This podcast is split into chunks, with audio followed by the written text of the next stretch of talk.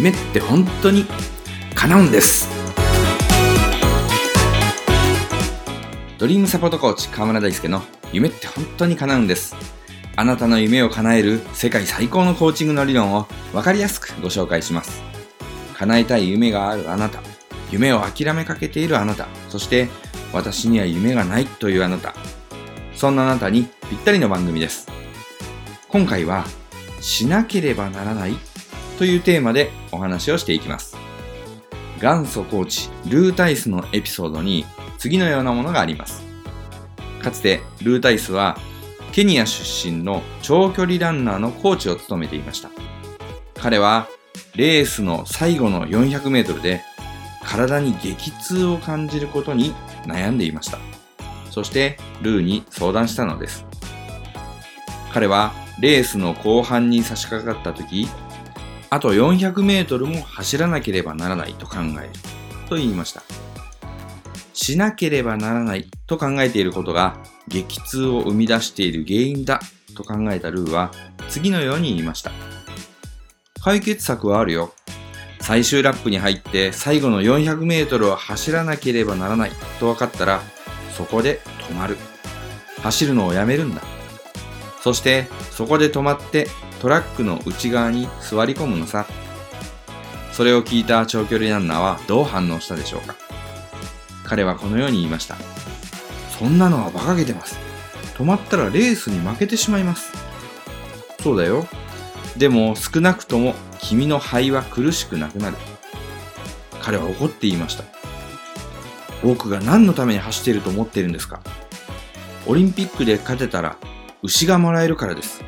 僕の国ではそれで随分お金持ちになれるんです。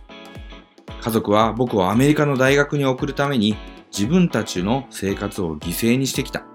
だから家族のためにも国のためにも金メダルを取りたいんです。じゃあ黙って走ったらどうなんだ。君は走る必要はない。でも走ることを選んだ。私になぜ走りたいかも話した。それは君自身の考えだ。本当は無理して走る必要はないし、レースを走り切る必要もない。いつだって止まることができるんだ。僕は走って勝ちたいんだ。じゃあそのことに気持ちを集中しろ。ルーの言葉を守った彼はそれ以降激痛に悩まされることはなくなったそうです。このエピソードは実に重要な教訓を教えてくれています。目標設定とその達成に対して多くの人が勘違いをしてしまうのです。オリンピックを目指す選手でさえ犯してしまう勘違いです。それはしなければならないという勘違いなんです。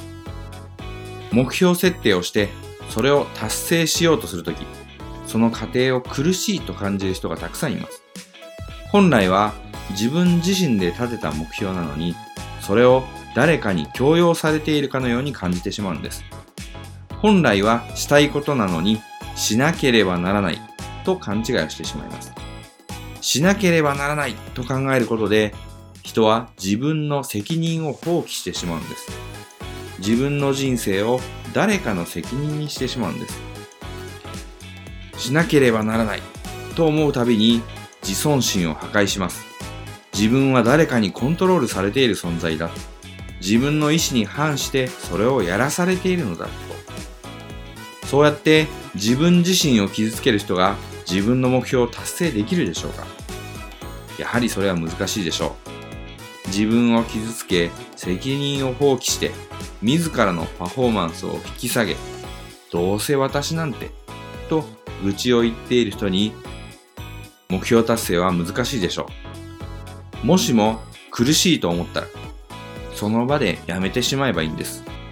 しかしそこで初めて気づくのです。やめるなんてとんでもない。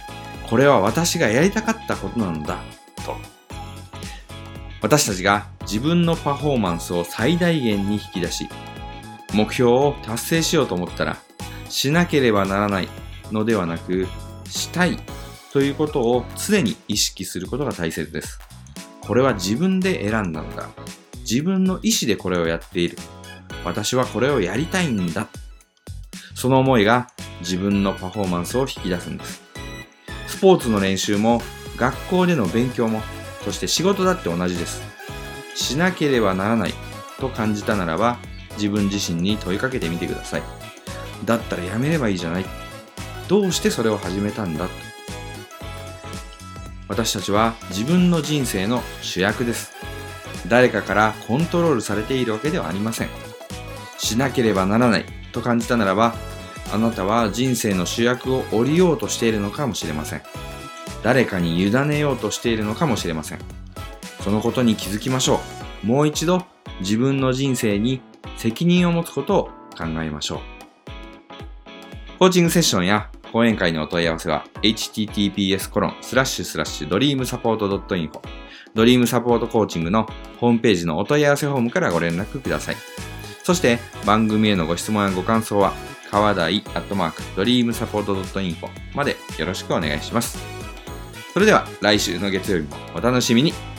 あなたの夢叶えてくださいね。